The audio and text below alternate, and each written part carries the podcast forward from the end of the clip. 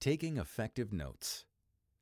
Welcome to the Productive Minute Podcast, and in this episode, we will explore how to take effective notes. If you're learning anything or want to remember something, you know how important it is to take effective notes. However, there are some problems that people encounter when it comes to taking notes.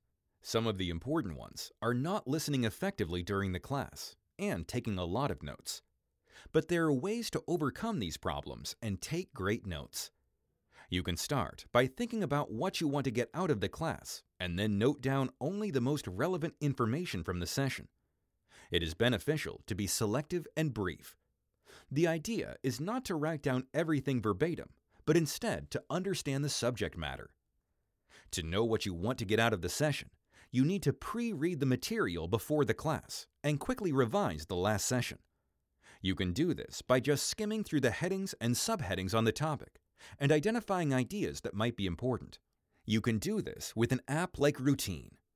Open the Pages section of the app and create a new page with the main topic as the heading. Next, make a list of headings under that topic and then nest subheadings under the headings.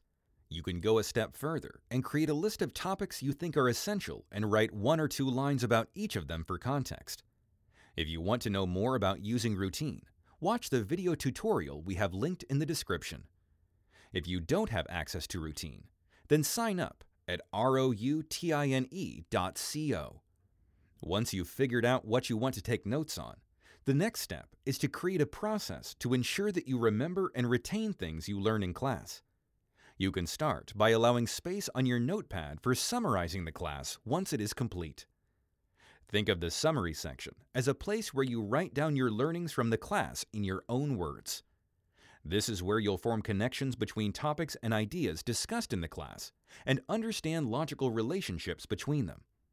For example, if the class was about screenplay writing, you'll need to connect topics or ideas like dialogues, action, characters, etc., to the main topic and each other. Try to be as brief as you can and be honest about your understanding of the session so that you can fill the holes in your notes. A system like the Cornell note taking method can make things easier by giving you a structure to work with. If you want to learn more about the Cornell note taking method, head over to Routine's blog. We have linked it in the description. Another aspect of note taking you might want to look at is the style of output. This entirely depends on what you are more comfortable in. Some prefer taking notes in chronological order. Others might go with no structure at all. I have been using the flow note style of late, where I note things based on my flow of thought, which has been helpful. Finally, you'll need to plug holes in your notes, and you can do that by comparing notes with your peers. This is a super helpful exercise, since you also get to go over the subject and see it from another person's perspective. So that's it for this topic. I'm sure there are more tips and hacks we could have covered, and we will eventually in future episodes of this podcast and on Routine's blog. Let's quickly recap this episode. We started by knowing the importance of knowing what you want out of a session and how to achieve that by previewing the subject matter and revising past sessions. Next, we looked at summarizing the notes and possibly working with established systems like the Cornell note taking method. We also looked at different styles of note taking, including structure based and flow based systems. Finally, we touched upon the importance of plugging the holes in your notes by comparing them with your peer group. So we hope that you found value in this episode.